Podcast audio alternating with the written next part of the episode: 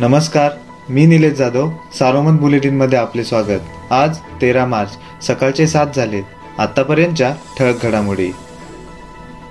बेलापूर येथील व्यापारी गौतम हिरण यांच्या अपहरण व हत्या प्रकरणी पोलिसांनी पाच संशयित आरोपींना ताब्यात घेतले असून त्यात नाशिकच्या चार जणांचा समावेश आहे.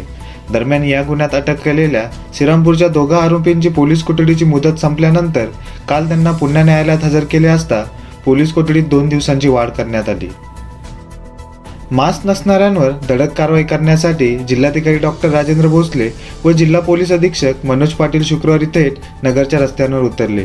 शहरातील कापड बाजार नगर पुणे बस स्थानक यासह जिल्हाधिकारी कार्यालय व जिल्हा परिषद कार्यालयात पोहोचून या दोघांनी मास्क नसणाऱ्यांवर थेट दंडाची कारवाई केली.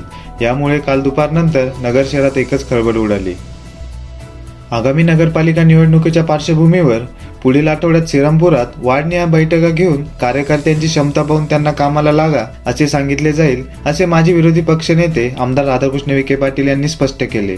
तसेच आगामी जिल्हा परिषद व पंचायत समिती निवडणुका भाजपाच्या चिन्हावर तर सहकारी संस्थांच्या निवडणुकाबाबत पुढील महिन्यात बैठक घेऊन कुणाशी युती करायची याबाबत निर्णय घेणार असल्याचेही त्यांनी सांगितले. राज्य सरकारच्या शालेय शिक्षण विभागाने जिल्ह्यातील शाळाबाह्य विद्यार्थ्यांचा शोध घेण्यासाठी एक ते दहा मार्च दरम्यान विशेष मोहीम राबवली होती. यात जिल्ह्यात आठशे त्र्याऐंशी नव्याने शाळाबाह्य विद्यार्थी आढळून आले आहेत. दरम्यान लॉकडाऊन शिथिल झाल्यानंतर जिल्हा परिषदेच्या शिक्षण विभागाने राबवलेल्या मोहिमेत एक हजार तीन शाळाबाह्य विद्यार्थी आढळून आले होते. कोपरगाव तालुक्यातील चांदेकासारे परिसरात गेल्या दोन वर्षापूर्वी समृद्धी महामार्गाच्या कामासाठी जमिनी अधिकृत झाल्या होत्या. तसेच शिर्डी नाशिक रोडच्या जमिनी अधिकृत करून तेथे इंदोर महामार्गाचे काम चालू झाले. पुन्हा एकदा बुलेट ट्रेन बाबत याच परिसरात जमिनी अधिग्रहित होणार असल्याने शेतकरी हवालदिल झाले आहे मातृवंदना योजनेअंतर्गत गेल्या पाच वर्षात एक लाख दोनशे अठ्ठ्याऐंशी मातांना तब्बल बेचाळीस कोटी त्रेपन्न हजार रुपयांचे अनुदान देण्यात आले आहे. विशेष म्हणजे या पाच वर्षाच्या काळात शहाण्णव हजार चारशे पाच लाभार्थ्यांचे उद्दिष्ट असतानाही आरोग्य विभागाने एकशे चार टक्के उद्दिष्ट पूर्ण केले आहे. या कामगिरीमुळे जिल्हा परिषद आरोग्य विभागाची मान उंचवले आहे.